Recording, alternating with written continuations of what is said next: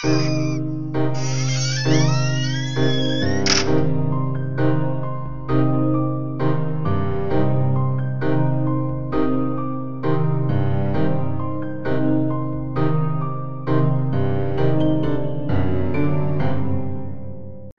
my friends. This is Brett from Dimension Z.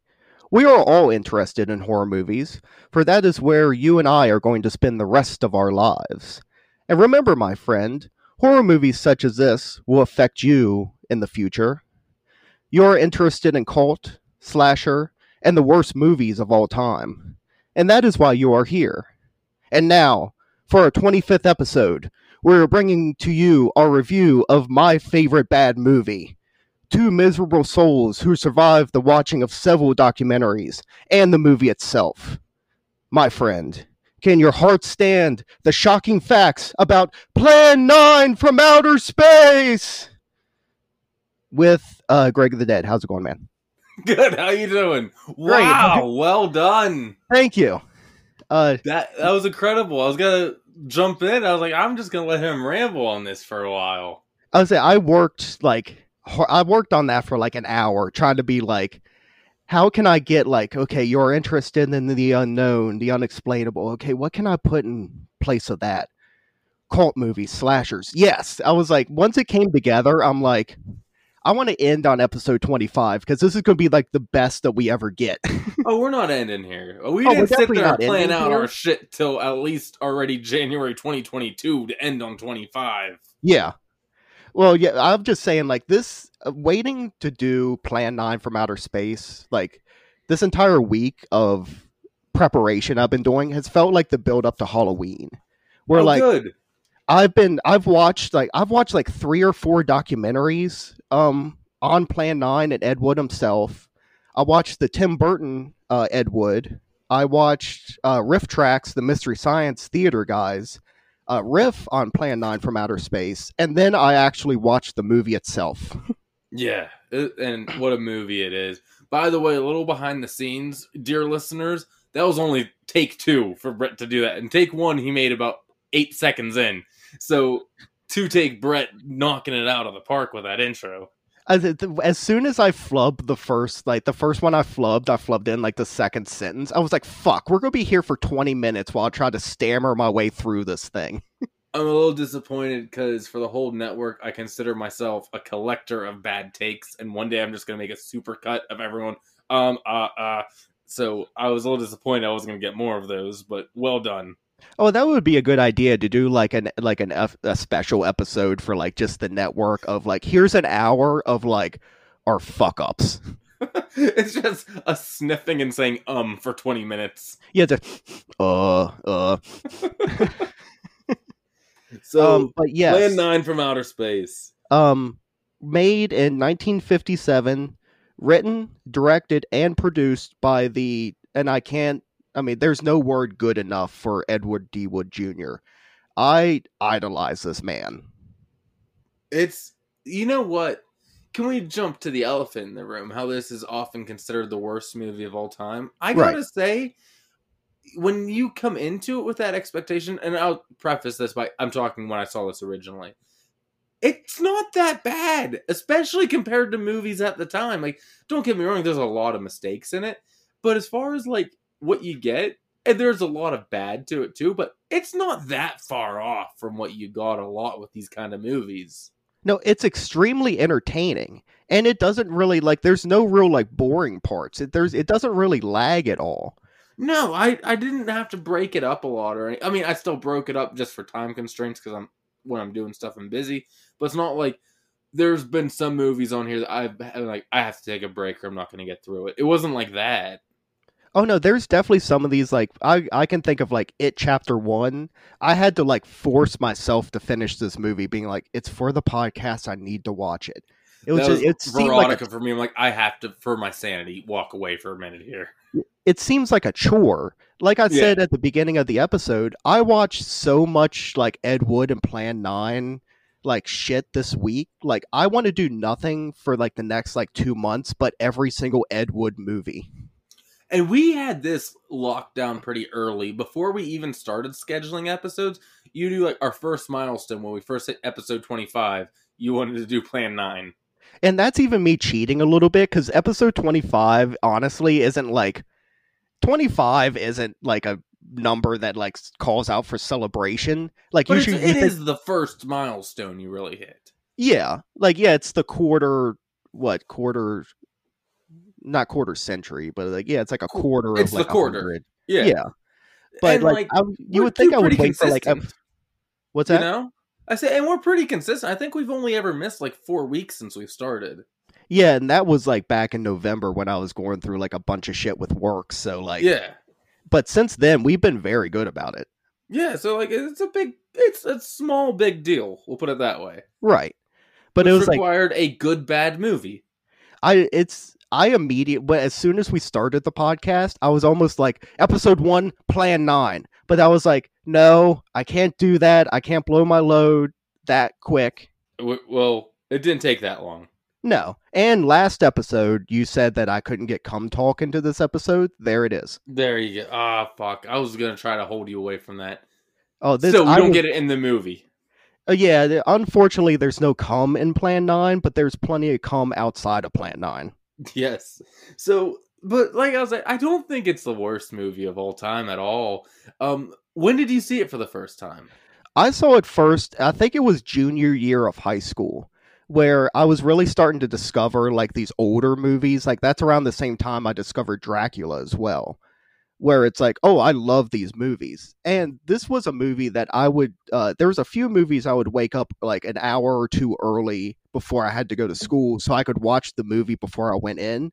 Plan 9 was one of those movies I would do with that all the time as well as Dracula, which it's kind of funny that I went from like one extreme of Bela Lugosi's career to the other.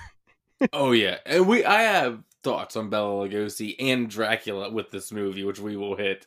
Yeah. Um, it's because I think we were a year separate. I think you saw it one year before me, because I was a freshman in college. Probably a year.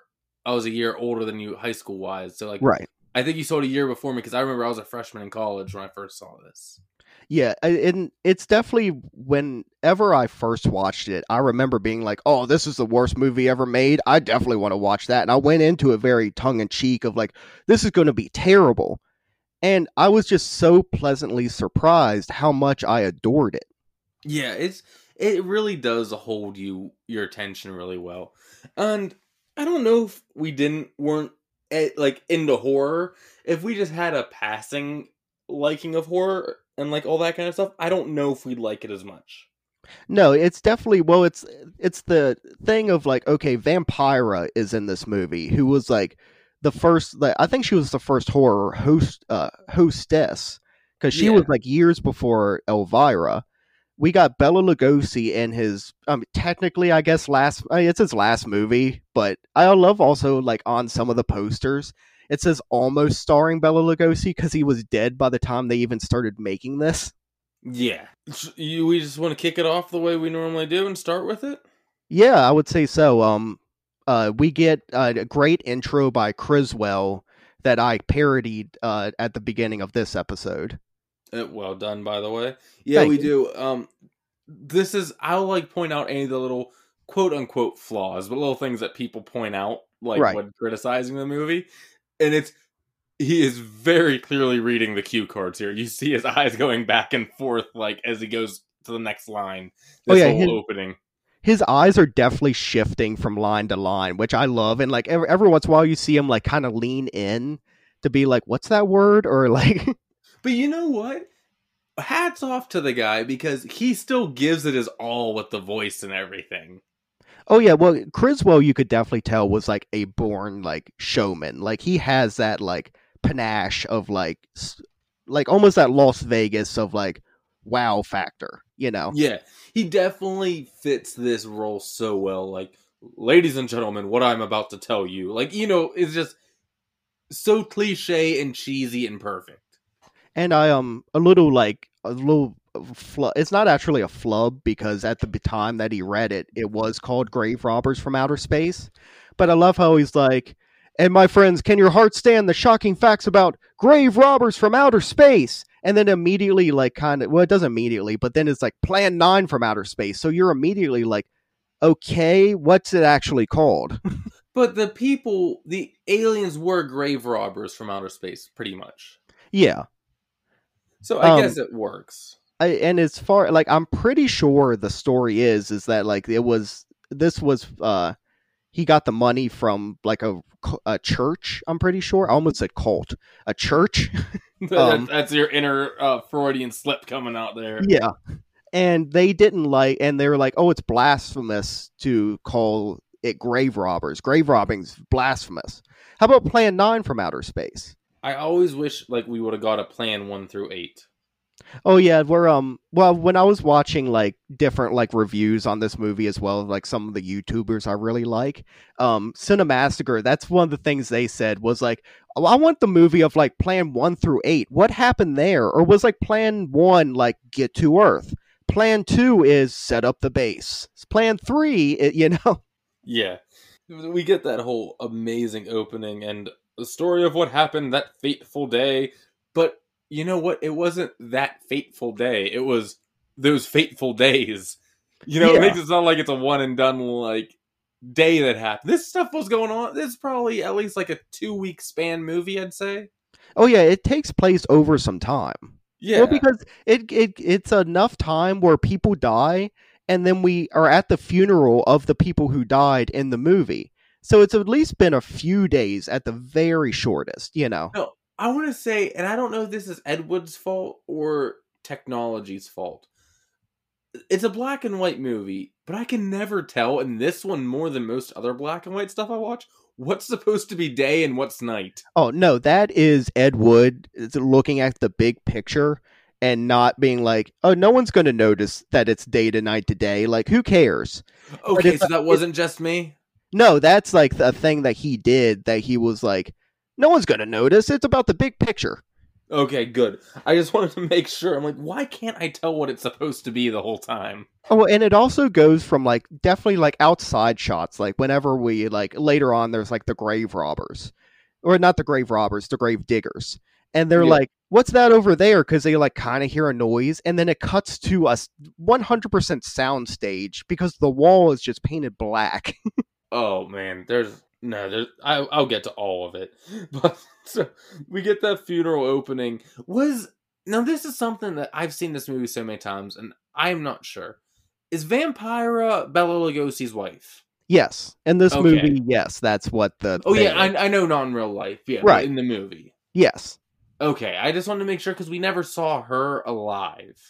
No, we never see her alive or them together. But yeah, that's the thing is like Bela Lugosi and Vampira were married. Okay, because that's his wife that died that he was very distraught over and everything. Right. And this is like we get a little like uh, how much actual Bela Lugosi, true Bela Lugosi footage do you think is in this movie? Five Not minutes. because they reuse that one fucking scene of him walking out of the woods like eight times in this movie. Yeah, him walking out of the woods into the cemetery, and then like raising his cape. Yeah, that's yeah. used several times. They only use the cape raise once, but that whole him walking out is in there a lot of times. And that was shot during the day, and it will cut yes! to a night scene yes! immediately. Okay, good. So it's not just me then. No. Um yeah, so like this little bit of like Bela Lugosi footage was shot by Ed Wood with no real like he didn't have plan 9 in his head yet when he shot this footage. He just knew bella is getting really old and this is like right around when he had come out of rehab like not long after he came out of uh rehab. So he's like i need to make sure to get more bella footage. And so he just kind of shot random shit. That's genius and terrible at the same time. Yeah and i love he's just very much of like I know eventually, like Bela's probably not long for this world. I want him to be in my next picture because Bela is my entire career, basically. Because after Bela died, Ed Wood's movies go way downhill. How did Ed Wood land Bela Lugosi and Vampira? By the way, um, I just I know Bela was like a definitely a very washed up actor at that point. Like no one was but using still, him anymore. You know I mean, like he had that like that legacy name to him. Like even, people knew who Bela Lugosi was. Yeah, but uh, I don't know if like I don't take it from like the uh, Tim Burton Ed Wood movie where every every time he mentions Bela Lugosi, everyone's like, "Oh, I thought he was dead." Like no one had thought about Bela for so long because like the career trajectory that Boris Karloff and Bela Lugosi's went is so different. Where Boris Karloff went and stick uh, stuck with Universal and like kept doing a lot of their movies, and he became like a big star. Bela started as a big star, but started doing worse and worse movies as the years went on, to where then he is in this movie where cardboard gravestones fall over. Yeah, we'll get to that. Well, here we go. It's the funeral opening. The basically with Vampira dying, but again, we don't know it's Vampira. Um, and then can we get to my favorite set piece of this whole movie, which is right after that? The cockpit. Yes, the cockpit is my favorite scene, like setting in this whole thing. Because their controls, it looks like a wooden desk you would sit at at like in school. Well, and the chairs are just regular chairs. Uh, and you can't forget the clipboard. That's very important for flight. I was gonna say it looks like there's a dartboard, like on printed on paper on the one side, and a clipboard on the other side, and that's what makes a cockpit question. Oh yeah, one hundred percent. I also love when like the spaceship goes by and there's like that light. You can see the shadow of the boom mic, and that you can is, also that's the most noticeable technical mistake I think in it. Yeah, and this is like God. What do you think? Five minutes into the movie, if that, and we already have so many like on it, like tech, like quote unquote technical difficulties where it's like really bad.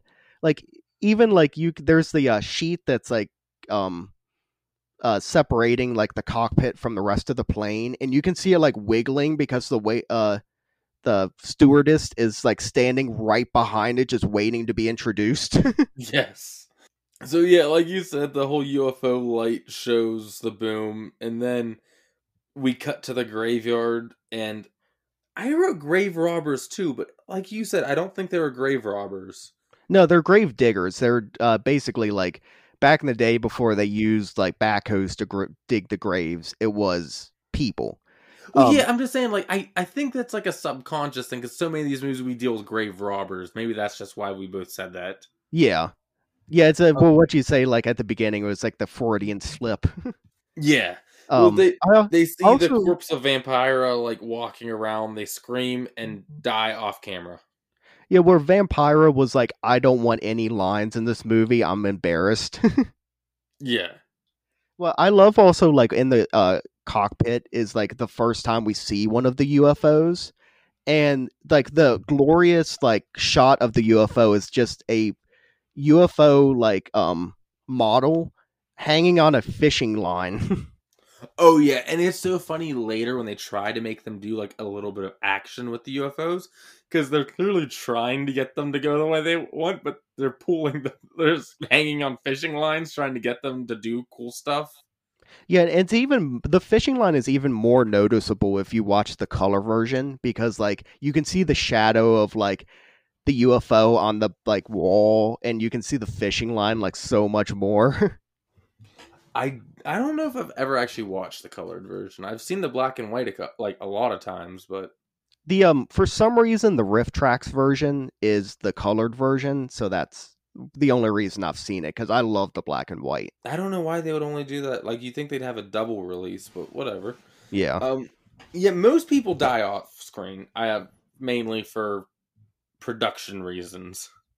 Yeah, and it's definitely like I love the um when when I was watching Tim Burton's Ed Wood when it's like them showing like it get, getting uh, the movie being shot and they just stand over them and like shake their arms at the person. I don't remember that at all. Oh yeah, like towards the end, like yeah, they're just like standing over like Tor Johnson, and he's just like, oh, while like oh yeah, fake Bela Lugosi and Vampira are just like waving their arms at him. I also oh. want to clear up a little bit of uh, like I, I would um, a misconception misconception about the UFOs. They're not made out of paper plates and paper bowls. They're not hubcaps they were actually made from they were UFO model kits that he bought and put the models together. So that's what it is. It's a UFO model that you would buy in like a hobby store. I didn't. I I know I heard the paper plate rumor, but I never actually thought that was true. Yeah, I've heard the paper. Well, because the Tim Burton movie really leads to that because they show them like painting like paper plates. Yeah. So like I think that's where it kind of came from. It was probably came from before that, but that's like the one that like really like oh it's made out of paper. Well, no, it was actually a UFO model, but it was also probably like a two dollar UFO model that they bought and used. So it's not that much better. Yeah, it might. The paper plates might have looked better. Yeah, honestly, maybe. um. So Bela Lugosi, as still human here, is sad. It cuts to him because he was never happy since his wife died, and he just walks into traffic. I think. Yeah, he comes. He walks out of the house, which that is um actually Tor Johnson's house, who plays Inspector Clay later Yeah. in the movie. That's his. He's that's the also a house he professional lived in. wrestler. Did you know that? Yeah. Which um I love the uh it, George the Animal Steele who played Tor Johnson in the Tim Burton movie said, "Oh, I was like so happy that I got cast for a movie and then I saw who they cast me as and I was like, "Oh, great. I'm the only horror movie character that doesn't have to wear makeup." Well, you know it's insane because he looks so much like George the Animal Steele. Oh, it's like spot on. Like they had that casting for that movie's so great. Well, it's because when I saw this, because I knew Tor Johnson was a wrestler too, Yeah. and the so I'm like, oh, he's George the Animal Steele. Like I didn't realize they were two separate people for a little while. Yeah, where um Tor Johnson is he went on to become also like a best-selling Halloween mask, which is also hilarious that he's a Halloween mask and it's literally just what his face looks like, Yes, I remember seeing that mask a lot back in the day. which I kick myself so hard now cuz I would love to have like that mask sitting on my desk, you know. Remember when we were kids? Even if you didn't know what they were, his mask and the Scream ghost face mask, everyone bought. Oh yeah, it's just it was just a Halloween it's just like creeper Halloween mask is almost what it was, you know. Yeah. So he dies, and it cuts to his funeral, and the cardboard crypt that looks like a child's puppet stand that they're putting on a puppet show in the backyard for the reluctant aunts and uncles watching. Yeah, I is ca- Incredible. I called it the clown car crypt because like 10 people come pouring out of what looks like a child's playhouse. Oh, they're literally just lined up right behind it, walking through it. There's no way like they're in there. And we also get like and uh we get uh I love the RiffTrax version because when the one guy comes out that the girl's talking to, it's Norm because he looks like Norm from Cheers. Yeah. But um, I this is also great dialogue where it's like so like it's so like stone and like there's like nothing behind it. Where she's like, why was she buried in the ground and he buried in a crypt? Yeah, that is strange, isn't it? Yeah, it's just very like well because most of these people weren't actors. They were just people that were friends with Ed Wood. Where he's like, oh yeah, I'll put you on my movie. Yeah. And uh, during this funeral, the gravediggers' bodies are found, and the police arrive, led by is he inspector or detective? Uh, Inspector Clay. Inspector Daniel Clay. Where I which I love that they gave Tor Johnson like all these lines because Bella's dead. Vampira, I guess, didn't want to speak, so he's like, he's my only star, quote unquote. But he talks like this. I get flashlight out of patrol car and go knock around a while. Do we know why Vampira didn't want any lines? Well, because uh, she got fired from her like horror movie hostess job, Yeah. and then Ed Wood was like the one that kind of helped pick her up, but she also knew of Ed Wood because he even had a reputation back then. Because before Plan Nine, he made Glen or Glenda, which is his like cross-dressing movie, and Mhm. then uh, oh fuck, Bride of the Monster, which is actually also really really good. so like word was out these movies are not great, but they're Yeah, there. it, Ed Wood was already like his name was already attached to all bad movies. Uh, okay. So it's like I'll show up, but I'm not saying shit. right. And then they're looking around and all that stuff. Yeah, yeah, you get it. Um, then we get the pilot is at home, which I don't know if Ed Wood knows how airplanes work. Right.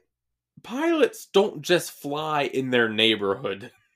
Oh, they don't just fly to the house and like like propeller down the the uh, road and park it in front of their house. Like the odds are you have better odds of hitting the lottery than you seeing the UFO as it's landing basically in your backyard and you're the pilot. Like they they didn't have to make it the same guy.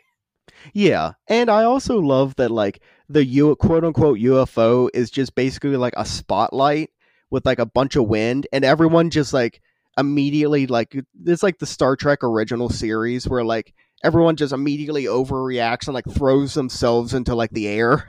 yeah.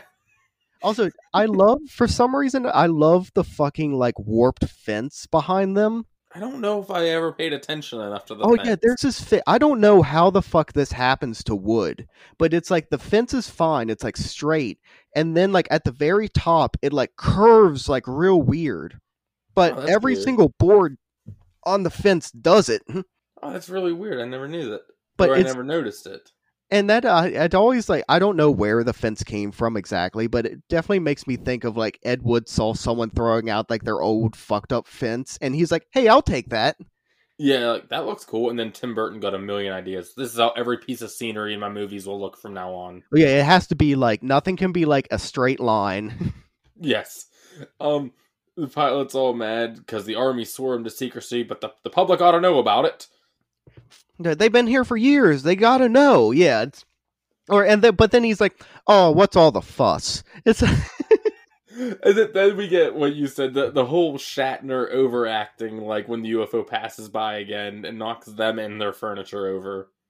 which I love. Like later on when it happens again, when there's like ten people on that patio, and they all fall over, and then it cuts back to them, and they just all quietly stand up and just kind of stand there for a second. like the cameras were still rolling after cut had been yelled. like Ed Wood's like standing behind the camera, like it's still going. Come on, do something. We are not wasting this film. Come on, people. Yeah, this is 19 this is the 1950s. Like we're actually having to shoot on real film. That Yes. costs money. That's why we can only do one or two takes. And then so what this is after where Clay is still investigating in the graveyard and he's killed by both Vampira and Bela Lugosi. Yeah, quote unquote. This is when uh it's Bela Lugosi, quote unquote. It's actually um uh it's I think it was Bela Lugosi's chiropractor plays uh fake Bela because he's like, You're "Oh, he looks kidding like me him." for real? What's that? For wait, are you being serious? This is chiropractor? Yeah, it it was his chiropractor who played because he was looking at him, being like, "Oh, you kind of look like Bela Lugosi." Wait, do you mean Ed Wood's chiropractor? Yeah. You said Bela Lugosi's chiropractor. Oh, okay, oh, sorry, no, Ed. Wood's chiropractor. Sorry. Oh, okay, that- that makes more sense now. I was gonna say, why do they look so similar? Yeah, No, okay, that makes sense. But yeah, because you notice anytime it's fake Bela, he's done doing the whole Dracula cape over face. yeah, but just way, and you can definitely tell like he's much taller than Bela. Bela at this time was also, I think, in his like seventies, and this guy is like in his forties, so he looks nowhere near as old as he is. I love that, like how just Dracula they went for it, and the fact that this the guy who becomes reanimated, like the ghoul, is not a vampire. He's just a regular guy. Remember, he walks into traffic and dies. Why does he have a cape to begin with? Because Bela Lugosi wanted to wear his Dracula cape one last time. That's that's it. That that's really it. Yeah, because he Bela loved like his whole legacy was Dracula, and he obsessed over that and like trying to like have his next Dracula role kind of thing. And that's why he wore. I think it's the Dracula cape from his uh, stage days when he did Dracula on stage. And oh, that's this is also the same cape that he was buried in. I knew he was buried in a cape. That's cool. Yeah, it's this Dracula cape. Like he shoots at him, they of course don't react, and they kill Clay. Well, Um, and to go back real quick, you know how much I love like collecting like little like horror movie memorabilia type things. Like I've like have a couple rocks like from Night of the Living Dead and like Friday the Thirteenth. Yeah, When I was watching the one documentary, I definitely had a thought of like, well, if he was buried in the Dracula cape, and we know where his gravestone is, then We know where the Dracula cape is. We're not grave robbing Bela Lugosi. Can can we go get Bela Lugosi's Dracula cape off of his bones? Funny you mention that. Spoilers for later on. Yeah. um, but yeah, my favorite line is, um, what is it? Suppose that saucer had something to do with this? No shit. Yeah, really. No, that's completely uh that's something else. No, that's a Yeah. different movie. Don't pay attention to it. I love how like nonchalant everyone is about the flying saucers. Well, everyone almost treats it like everyone knows they're here. Why aren't why don't people know, you know? Yeah, but like all this weird stuff happening right when the flying saucers are landing in your town, you're like, huh. I wonder if it's related. Like that that's what my favorite thing is. No one puts it together. Yeah, no one has the yeah, no one puts one uh, like two and two together of, "Oh, wait a minute. The dead started coming back to life when the aliens showed up." yes. And then we have we're at Clay's funeral. And is Vampira attending or watching from the distance? Because it is not made clear. Eh, what I got is almost like she's like standing like in the shadows watching it. Okay, but again, them not knowing whether they feel like shooting at day or night and not being able to tell if she's far away did this part no favors because I still don't know. Well, then also it's like it leads to do they like remember? Like, do they still have memories, but they're just under control, or like if they're just completely just dead bodies that are being like controlled with no memory? Why is she standing there at her husband's funeral? Well, that wasn't her husband. That was Clay's funeral, wasn't it? Oh, that yeah, that's fuck. Sorry, Clay's funeral. But yeah, well, I mean, maybe they're just like, oh, there's another body that we can take. Yeah. Um, and then one of my favorite visual like scenes is next, and that's the UFOs going by the highway, like at Hollywood and everything. Yeah, Like I don't know why I I just love that little scene there. what's and like you see all the newspaper headlines and everything. The word's out about the UFOs pretty much. And the the UFOs over the like the uh roadway. There's like so like herky jerky. Like Oh yeah, um also the uh man holding newspaper and like that newspaper scene yeah, is played by the great Edward D. Wood Jr. I know. Yeah. Um, I also then- love whenever they're um whenever it's doing that scene of like ho- flying saucers over Hollywood. And I love the guy where it's like sometimes you can't even believe your own eyes, and it's the guy walking out of the bar with the full bottle of liquor, and he like rubs his eyes and like puts the bottle on the trash can. yeah. and then um, we get the amazing like army versus flying saucer scene. oh yeah, definitely like footage, like stock footage from World War II versus uh flying saucers. And this is what I was alluding to earlier, like the attempted kind of action scene with them. One, it, it feels like it goes on forever. Yeah, this is definitely a scene that drags where like they're shooting quote unquote missiles at them, which are honestly like bottle rockets. Yeah, and like the people puppeteering the UFOs aren't very good at puppeteering the UFOs, and so like the trying to make them dodge around and everything just looks really weird. Yeah, and then it like keeps cutting back to like that one general whatever with like the binoculars who's definitely standing just in front of a blank wall. Oh yeah, Which I love RiffTrax thing on that. Whenever they cut to them, he's like, "Help! Help! I'm in uh, uh fuck, what's it called? Purgatory! I'm in purgatory! Help me!" So um, the saucers retreat and disappear, and they return to Space Station Seven. Yeah, and this is where um fuck what's this is it Eros or it's one of this is when like the actual aliens come into play which Yeah. I they're super advanced because they have a wooden desk and they have that like Tesla Tesla coil thing that goes zoop. Oh yeah, and they got like all their furniture from like IKEA, but they do have that and a few screens, Yeah. and they look just like us.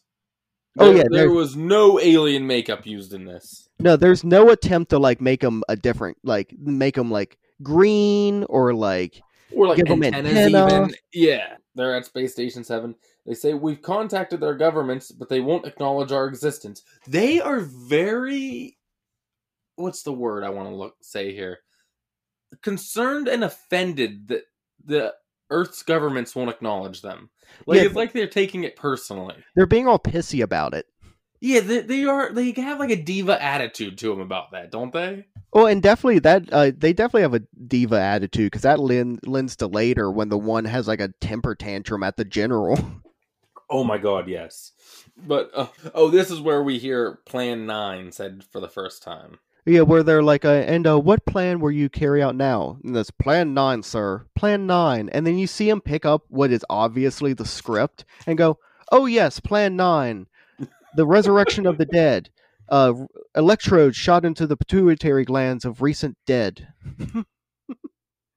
it's just like, like red. If you were numbering plans, the that would not be number nine. No, that would have to be like plan two hundred and twenty-seven. Maybe that's when you start reanimating the dead. I feel like there's other options before you hit that. We're like, okay, let's take over their broadcast system and broadcast ourselves over their television and radios. Yeah, you think no. that will be plan one we're gonna resurrect three like people and in the middle creep, of nowhere. In the middle of nowhere, have them creep around in the cemetery and like kind of stalk people and kind of not. then karate chop small town cops.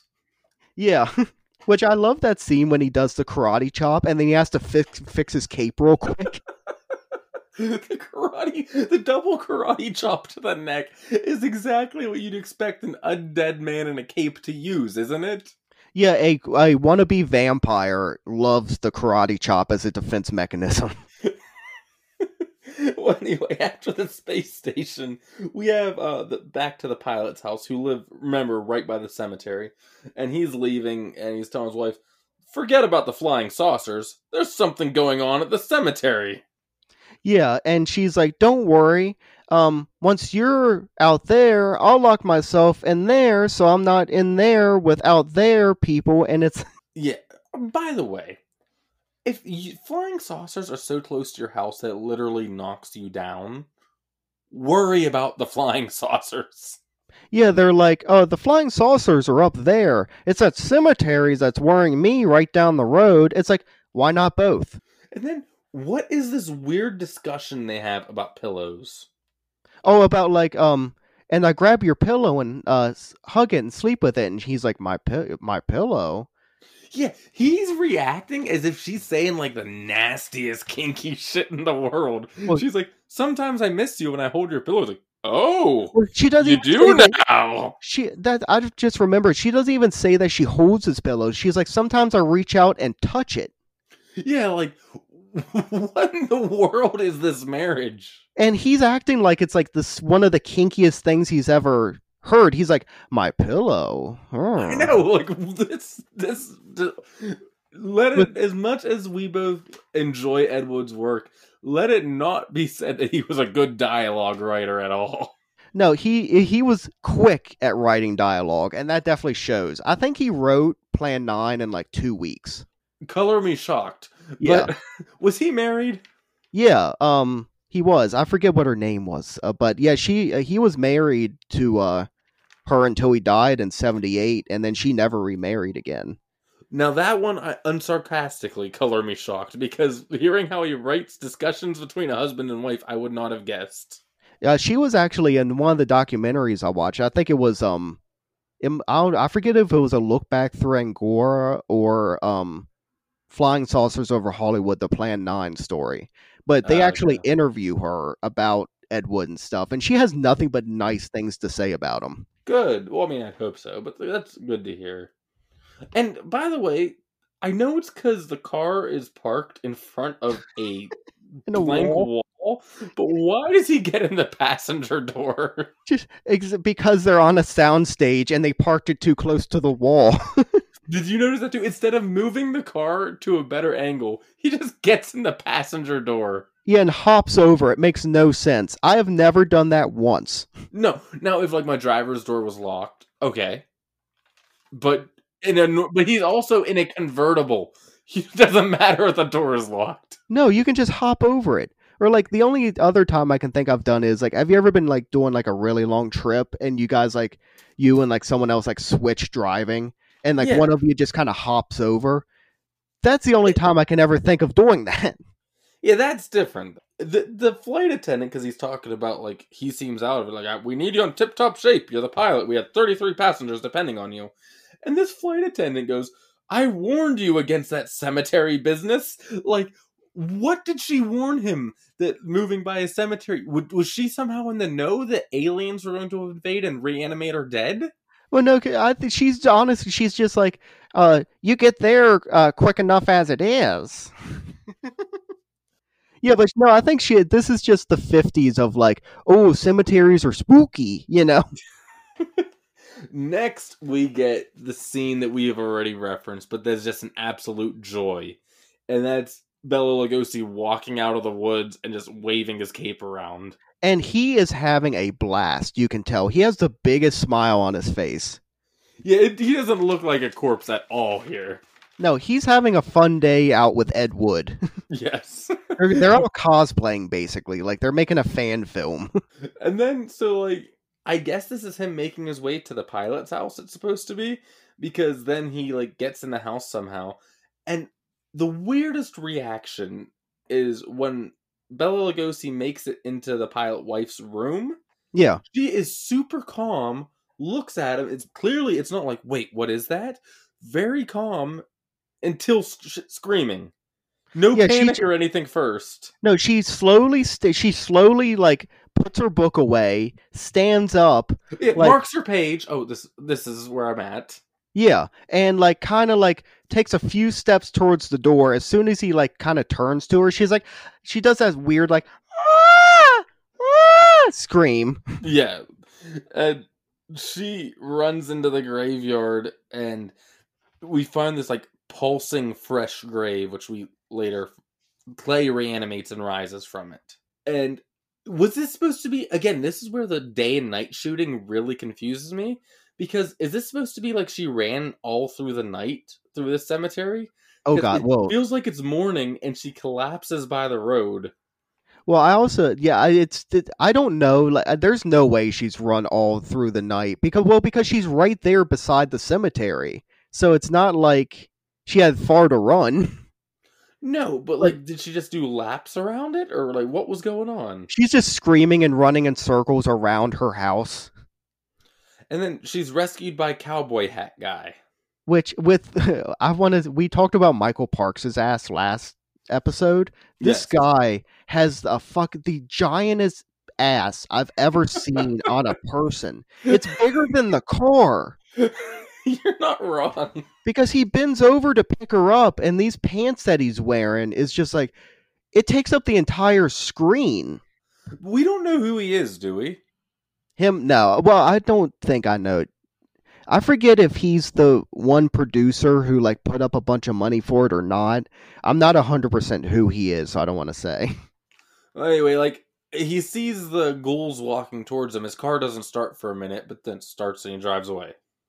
Which um, real quick to go back to uh, Tor Johnson, uh, Inspector Clay coming out of his grave. Yeah. I love the tiny little miniature that's obviously like someone just like poking their finger up through the dirt, just making it move a little bit. Oh, and then yeah. it, then him trying to get out of the grave, he's so huge. There's an obvious cut of him like struggling to get out of the grave, and then cut to he's out of the grave. Oh yeah, yeah, that I, am sure was not easy for a man of his stature. No. Um, the police arrive at the cemetery, and this, this, it's a detective and two beat cops.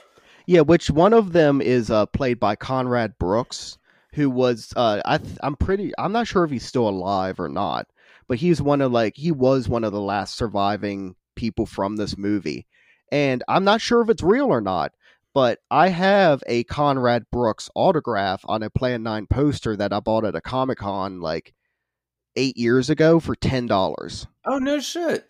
Which I don't know if it's a real Conrad Brooks autograph. And then I don't also know if people would know enough to fake a Conrad Brooks autograph. Like, yeah, that would be a really weird fake signature. Like, because I, I was definitely walking by and I was like the one one out of like three people at this Comic Con that would have been like Conrad Brooks. but yeah, so the detective, the way they let us know that he is smart is they hear the UFO noise, which is an out of this world noise, you know, something that you would not be familiar with. Well, and it, the two beat cops are like, "Ado, what is that?" Yeah. And the detective is like, ah, you don't know. That's the same sound we heard when the UFO came. It must be the flying saucer. Like, oh, you really think? That is not the sign of a smart man. Now, that's not saying he's stupid, Right. but that's not how you teach me this is a wise, smart, case cracking detective. Yeah, it's like, uh, I me heard that same sound last time flying's uh cigar go by. Yeah, like, do you think has something to do with again? Well, Also- I think it must be the same thing. No shit. And the UFO either sounds like a whistle or like this huge whoosh. Yeah, there's no consistency. It's either mer, mer, mer, or Yeah. um I also love how this detective is constantly like pointing his gun at people and using it to like adjust his hat and like scratch his like face. Oh yeah, terrible like gun control the whole time. Well, um, I know when I was watching the uh, Cinemassacre um uh review on Plan Nine when they did their Rental Reviews, James Rolfe, who is the angry video game nerd, uh, was in the remake of Plan Nine, and he played that same. uh, He pl- he played one of the cops, Oh, and he and he was saying in that movie, which was extremely low budget, he started kind of doing that with like the fake prop gun, like scratching his head with it and like pointing it at people. And the firearms wrangler there like stopped everything and told him, "Do not do that." And James was like, "What? It's a fake gun." He's like, "Yeah, but that's the same thing that happened uh, to Brandon Lee in The Crow, and he died." It's a fair point, but you still point guns at people in movies all the time.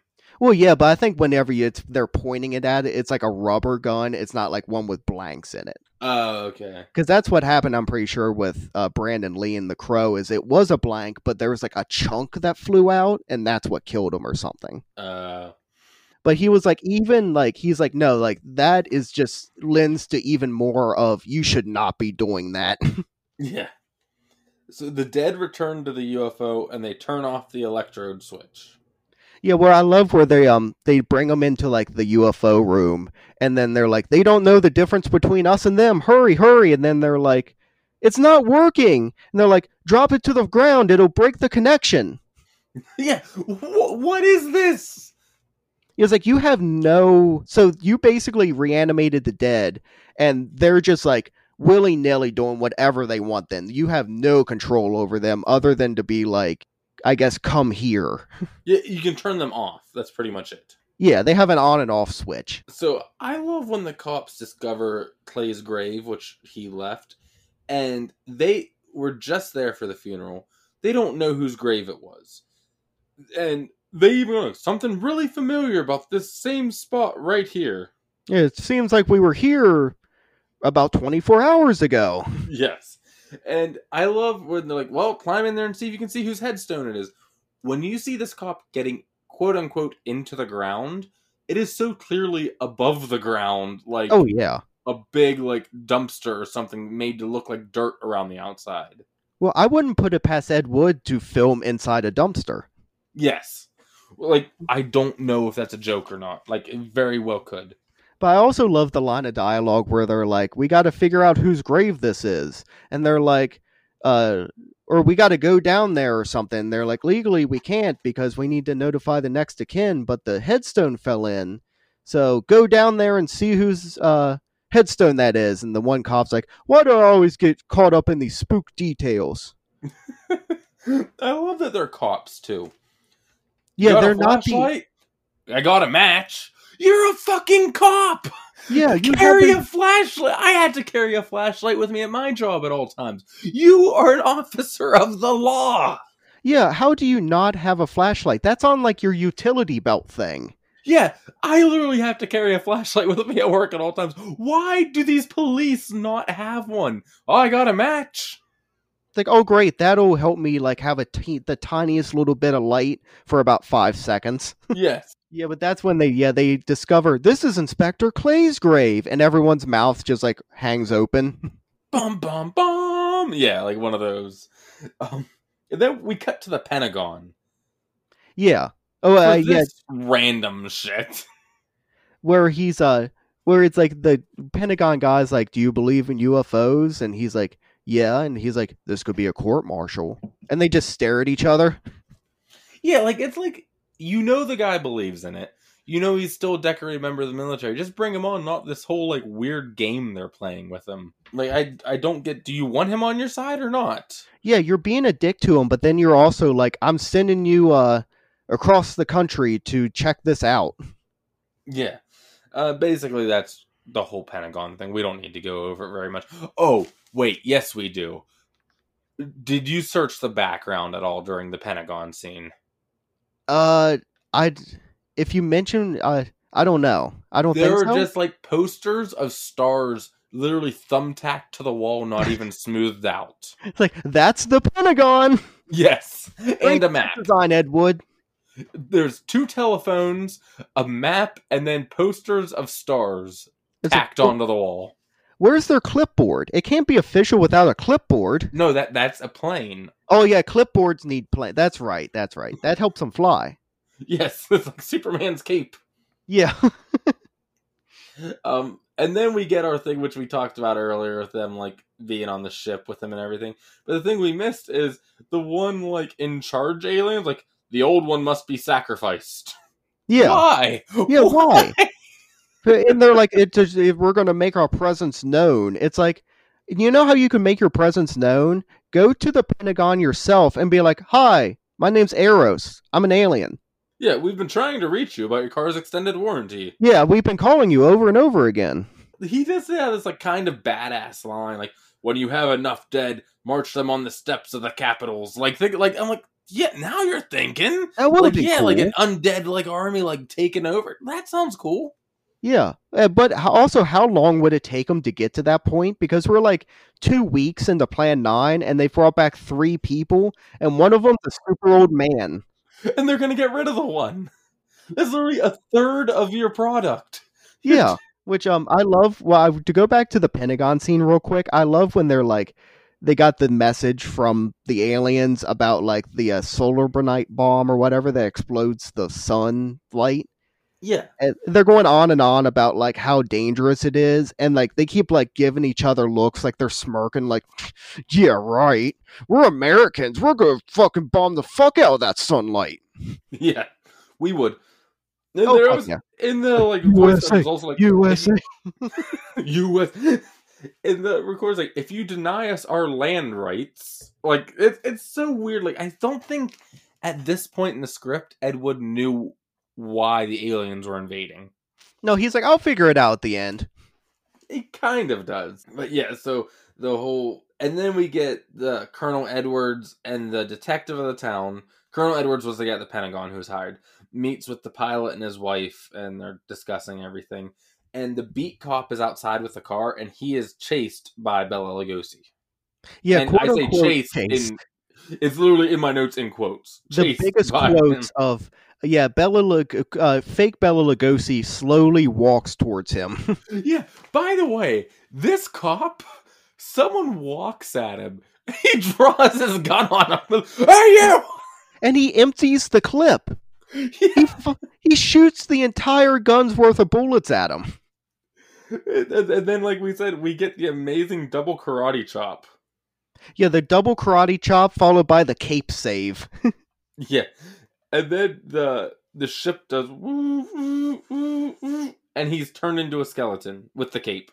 yeah, and then uh, they um like flip the cape over and see that's a skeleton, and once again, no one reacts for like five seconds. Uh, Who says this? I remember the line was, "He didn't look that way a minute ago." Yeah, which leads to Oh. later on when like they like quote unquote defeat the aliens, and they're like, "Oh, what about the ghoul's wife?" And they're like, "Oh, he probably she probably looks like he does. Who cares? It's fine." Yeah, they really do not wrap up that loose end at all. Like, oh yeah, she's probably just like that. The end. Yeah, So the colonel, the cops, and the couple go to the graveyard, and the the, the detective or the colonel, I don't remember which says he goes, "Is the girl safe?" Like, you sexist motherfucker. yeah, yeah. Better keep the women safe. You don't want them getting all ruffled up. yeah, and so the beat cop stays with her at the car, and the aliens basically let them find the ship at this point. Right. Yeah, they walk up on it, and now the spaceship looks like a wooden box. Yeah, very different than all what we've seen so far. Um, and, yeah, it's not even like when the spaceships are flying that there's like a square part at the bottom. At that point, I would have been like, okay, no, the uh, it's rounded on the bottom when they're flying. I think it was the puppet show crypt repurposed. Oh, it definitely was. Yeah. And um, I also love that there's just like a ladder like nailed to the side of the UFO. yeah, you know, in case it takes off without you. But it's like an extension ladder. Clay finds the what the wife and the beat cop at the car, and he once again chops the cop down, and the yes, wife just he, faints. He slowly walks towards him, and yeah, does this like weird karate chop with both hands, and then just slowly walks towards her while she could easily like run out the other side of the car. No, she does the oh, I'm scared, so I can't move now. yeah, she just possums and falls over like those fainting goats. Yeah. So and then the door to the ship opens and they go in. And I don't remember why why does he shoot the control panel? Oh, because um the one alien keeps like going like towards it to like turn on the viewer and he's like the one point he's like don't take another step. And she's like i'm just trying to turn on the viewer basically and then yeah she takes like another step and he shoots and he's like next time it won't miss. I love the puff of smoke. Nothing seems damaged but he shoots it, it just goes poof. Yeah poof. Yeah it's just out of nowhere. No but fire. Still, no it's fine. It still works perfectly uh, they turn the screen on and it shows clay carrying his wife and he's all mad of course And I don't want to go through all this, so I'll let you take any that you do want. This is where we get the whole bomb explanation and everything. Oh yeah, the whole solar night bomb, and like I love how they're like, um, they dumb it down to like the dumbest like thing. It's like he's this alien's talking to like a first grader.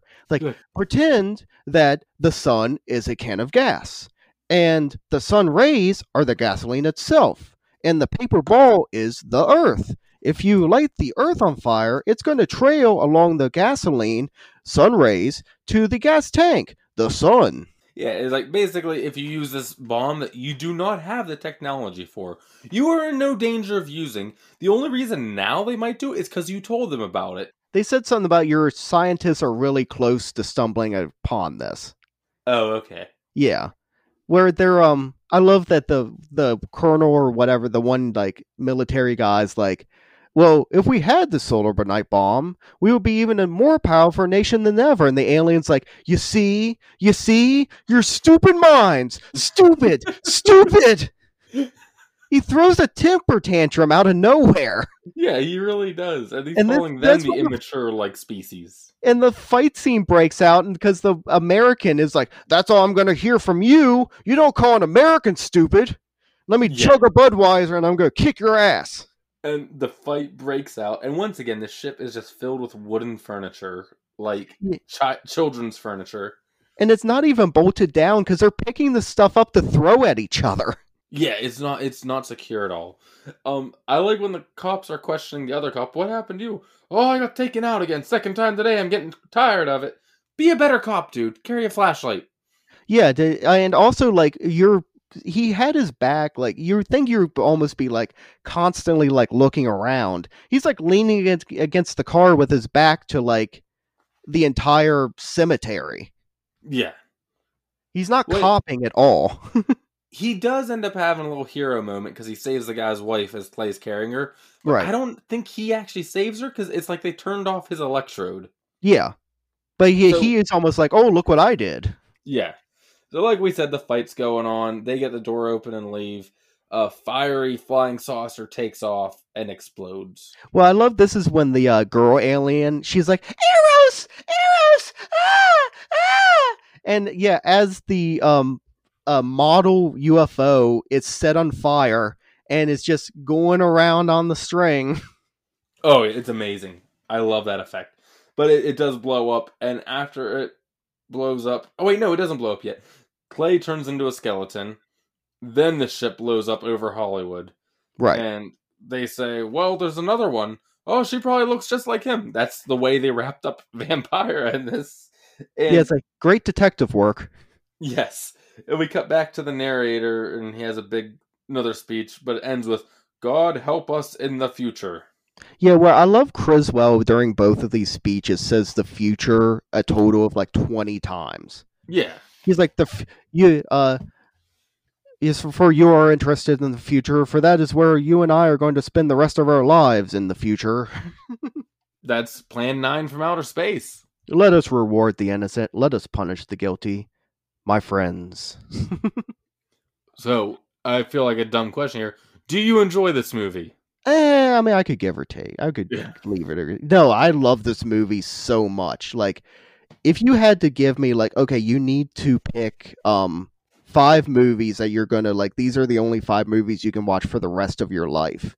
This would be one of them. Yeah, it's a good. It's, I don't know if I'd pick it on that, but I do love this movie. It's always it's so much fun, and it shows that like Ed Wood had so much ambition, and even though like his budget would like the budget he had would usually like limitate someone or limit someone, uh, he was like, no, I want aliens. I want UFOs. I want them on fire.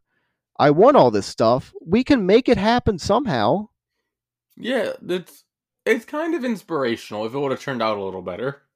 Uh, I I look at Ed Wood as extremely inspirational. Like whenever I first started the pod this podcast with you, and I was like, I almost took it as like I've used Ed Wood as like a motivator in my life so many different times of like, well, look what he did and he wasn't embarrassed to do what he did. It was all about he doesn't care what other people think. This is for him.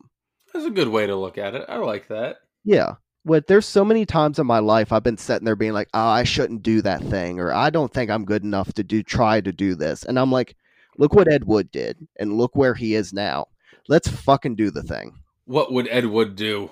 Yeah, exactly. Like Ed Wood, like like I've said it a couple times already, but yeah, he's a huge inspiration. This movie, I don't know if it itself was inspirational, but this style of movie, like the old school alien invasion movies, went huge and became very influential. Oh yeah, and the, like this movie is definitely like extremely like like has this huge cult classic too, and is like very uh inspirational. Like I know it was referenced on Seinfeld. Like there's the Chinese food episode where they're trying to get Chinese food because they're going to the movies and they mention that they're going to go see Plan 9 from outer space. Yeah, uh, the Misfits original record label, like their self released records, was Plan 9 Records. And like the Damned put out Channel 7 Plan 9 about Plan 9, you know. Yeah. Very big in punk rock. Oh, yeah. Um, and you know, if you don't get Plan Nine, you don't get the Ed Wood movie, which in turn, with all the research and lo- love he had for Tim Burton when he made uh, Ed Wood, then we don't get Mars Attacks as well. Yeah, because Mars Attacks is definitely because I believe Mars Attacks was the next movie Tim Burton made after Ed Wood. It was and, actually. It's weird. Me and Max will talk about that on Geek Pause like a week ago. Oh, really? Yeah. Yeah. Where um, yeah, he definitely was like, I want to make an Ed Wood movie. Yeah, and or, you can tell it's a love letter to Plan Nine. And after, like, I can definitely tell, like, I'm not even like at the very beginning, I was like, I want to do Ed Wood movies for the next two months. Honestly, if you said sure, I would be like, I'm in. Like, I am in with, like, I would love to do Glen or Glenda. Uh, I definitely want to do Bride of the Monster one day. Um, his later movies are not as much fun. Like Night of the Ghouls is very. You want to talk about no plot at all? Well, you know what the problem is? Is he kind of got better, so you lose a lot of the fun of the bad movie. Well, he lost like Bela was dead now, so he lost him. We don't have like because one of the big things about Glen or Glenda Bride of the Monster and Plan 9 is that Bela just chews the scenery in especially the first two, not so much in Plan 9, of course. But in Glen or Glenda or uh, Bride of the Monster, he just chews the scenery constantly and is just so over the top. It's so good. I'm not sure. What's it, Glen and Glenda? Uh, Glen or Glenda, well, Ed Wood had a quote, and it was something along the lines of If you want to know me and my story, watch Glen or Glenda if you want to, if something about, but uh, Plan Nine is my masterpiece or something like that. But yeah, I think we'd all agree with that part. Oh yeah, um, but Ed Wood was a cross dresser way back before it was acceptable. Yeah, where like he um fought in World War II wearing women's underwear.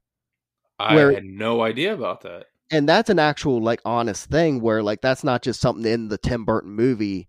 He honestly is quoted as saying to his friends back from World War II of like, if I'm shot, I hope I'm killed because if I'm just wounded, they're going to discover that I'm wearing panties and a bra under my uniform. And that sounds 100% spot on. Yeah. And yeah, where the Glen or Glenda is all about him like kind of coming to terms with himself being a transvestite and whatnot. Oh, okay. And that's well, where the um uh one documentary that's called like a tr- a tale through or a story through Angora or something like that. It's because he had an Angora f- uh, sweater fetish. Oh, I never knew that. Yeah, where that's um like there's all these stories about like Ed Wood would like direct while wearing drag and whatnot, and um watching these documentaries that I did, I think it was uh, uh, Flying Saucers over Hollywood that I saw it in, but there was um one of the very early movies he ever made was a western, and it showed him directing, and holy shit, was this guy animated? He's running all around like running all around the back of the camera, waving his arms, like the biggest smile on his face, and then he's like, you can definitely tell he's like uh, cut the scene and he goes running out and he's explaining to the actor like how he has to fall. And like Ed Wood like throws himself on the ground and he's like do it like that. That sounds awesome. Oh it's so like if uh, you guys are like like Ed Wood at all or and are interested in this stuff at all i definitely recommend i think it's something through angora the Ed Wood story and then the plan 9 companion. Huh well do you want to move into our closers yeah, um, where are we uh where are we at? So for the kill count, those who don't know, first episode joining us or just forgot, the throbbing horror kill count totals all the kills in all the movies we've ever revealed. We don't count world ending things or anything like that, just on screen or key to the story kills. Okay. So last week, what do we do? We did Tusk. Yes. And that left us at 264. You want to take a guess? Okay, let me think because I know. Uh, well, Bela dies in it.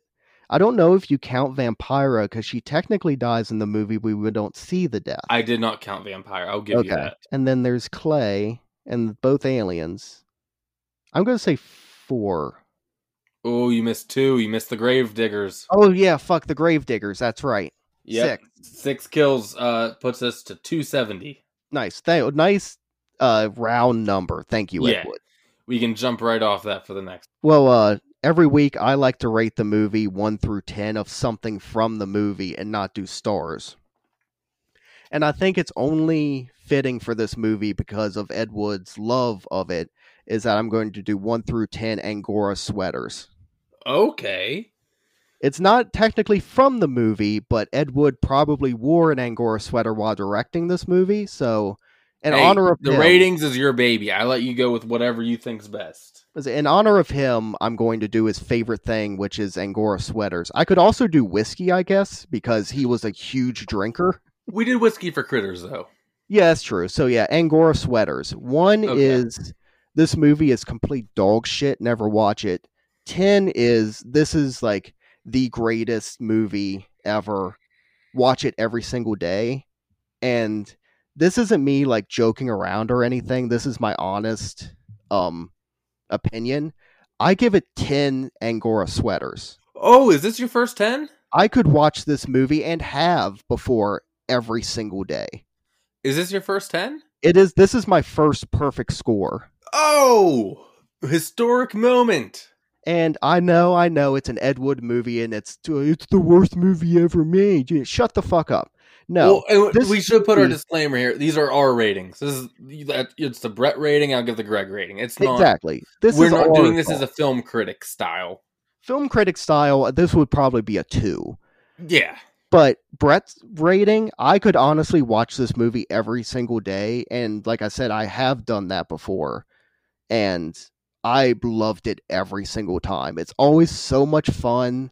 I had so much fun watching all these documentaries about it and like looking up all this new info and whatnot. Like this entire week has felt like the you know like the week before Halloween and you're like super excited for Halloween. Oh, you're on that jack o' lantern high. You have your decorations, like your your marathon and as many horror movies as you can. Oh yeah, yeah, you're amping yourself up. That's what I felt this week waiting to do this podcast because I watched so much Ed Wood stuff and was just just had so much fun with it that it reminded me of that build up to Halloween type feeling, which honestly was amazing to know that like, oh, I can feel that other than something than on Halloween.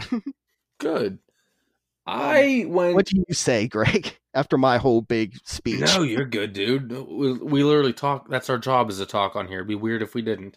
Um, I gave it seven Angora sweaters. Ugh, I can't say that, but okay. yeah, I like it a lot. It's definitely above passing. Um, I can't watch it every day. I can watch it multiple times a year, so right. that's a good score in my book. Yeah, yeah. When I first found this movie in high school, I definitely I would wake up every morning early before school and watch this every day before school. It would either be this or Dracula usually. Like and two solid picks. And it's so it's it's completely one opposite like the opposite ends of the Bela Lugosi story of Dracula at his height and then Plan 9 at his lowest. The rise and fall of Bela Lugosi. Yeah, which honestly Bela is such a great actor. Oh yeah, he's fantastic. Oh, uh, so man, I could go on for another two hours on Plan Nine. Like, oh, dude, I will fall asleep. We can't go on for two more hours. like, I'm gonna honestly probably watch it again right now after we get off because, like, I just, I'm just so Plan Nined up. Like, I know next week we have to do a different movie, but I'm like, Plan Nine, Plan Nine, Plan Nine, Plan Nine. It's funny you mentioned that because do you want to know what we're doing next week? What's next week, Greg? Next week is from 1989, Puppet Master. Yes, the uh, uh, Charles Band, the Full Moon uh, Productions. Uh, you want to talk about bad movies? We're talking Full Moon, and Full Moon has ton of bad movies, but Puppet Master is honestly a lot of fun. Yeah, I I actually have already kicked in and started watching it today. Uh, cut short because I had to go do some stuff, but I, it's a fun movie. You guys, if you do not have a copy. And again, my disclaimer if you're listening to the back catalog, anytime I say where it's streaming is not valid, then it might not even be valid by the time this drops because it changes right. so much. But it is available on HBO Max. Okay. And, and I know I got uh, the uh, nine movie Puppet Master like DVD set at Walmart. I think it was seven dollars. Yeah, it's not hard to find this movie. I have the entire Puppet Master collection and three the Killjoy collection for some reason in one set. Nice. So yeah, that's next week. So make sure you guys tune back in next Friday. Uh special news kind of with our whole wrap up stuff. Yes. There is a new show that either is dropping this week or has just dropped the previous week that will be releasing Thursdays on the network. Oh nice, we got a Thursday show now. We do have a Thursday show. P who has been on this show actually did the what was it, Blood Harvest? Yeah, me and P talked about Blood Harvest and Tiny Tim at length. Yes, that's right. P has an amazing Tiny Tim impression. Yeah, um, I, I, like. Uh, I like. What did you say about our dueling Tiny Tim impressions? Oh, when because me and him were both doing them at the same time. That episode was a lot of fun. Definitely go back and check that out. Editing that was the highlight of editing for me. but, yeah. Um, it's called Weeb 2K, and it's all about like pre 2000s anime, which is like my favorite era of that kind of stuff. So I'm really excited for it. So if you guys are into that kind of stuff, make sure you do check that out. Oh yeah, because P, I know, like I have doing that episode with him. He was so much fun to do it with because he's funny as fuck. Oh yeah, P's great. And then make sure you check out me, shameless plug on Geek Positive and Ruthless Retrospective every week. Make sure you guys follow us on what do we have, Brett? Uh, we have uh, we're on Twitter at Throbbing Horror. Uh, we're on Instagram and TikTok at Throbbing with Horror, and that's our social media. We don't yeah. have a Facebook page. I was no. thinking about maybe making one, but I'm already running three other accounts, so I'm like, you know what? I have a Facebook page for the whole network, and you know what? I don't do shit with it. Facebook's so boring. It, it, Facebook's dead. It's what your parents are on now. You know. Yeah, I find some funny memes on there that I usually just send to the group chat, and that's about it and usually those are on the Facebook groups that I'm in, like the yeah, like the real niche, cool. like I like the groups. Yeah, the Facebook, like normal Facebook, sucks. The groups are a lot of fun. Yeah. And yeah, that's throbbing with horror for this week. Um, Yeah, I'm I don't just- really have anything else. No, I don't have anything else. I'm just kind of sad now. This is me at midnight on Halloween when it goes to November 1st, and I'm just sad because it's over. Like- Yeah, we got some stuff to look forward to. Namely, I'm not going to give it away, but the episode we will drop on April 23rd, I'm extremely excited about. Oh, yeah, that I'm very, very excited about. That's going to be a lot of fun. And to be honest, everything leading up to it, we like we've been saying, we are stacked solid now. Yeah, we got a lot of really good, solid movies coming up. And do not worry, I promise you, we will talk about the great Edward D. Wood Jr. once again one day. Yeah, I don't see him on the list, but we this show is going to go on forever, whether you people want it or not. Yeah, so one year we will definitely be back for Ed Wood. Yes. But um, unless you have anything else, man. No? All right. Well, uh, thanks everyone for listening to this extremely special episode, and um, take care in the future. And we hope we've left your brains pulsing and throbbing with horror.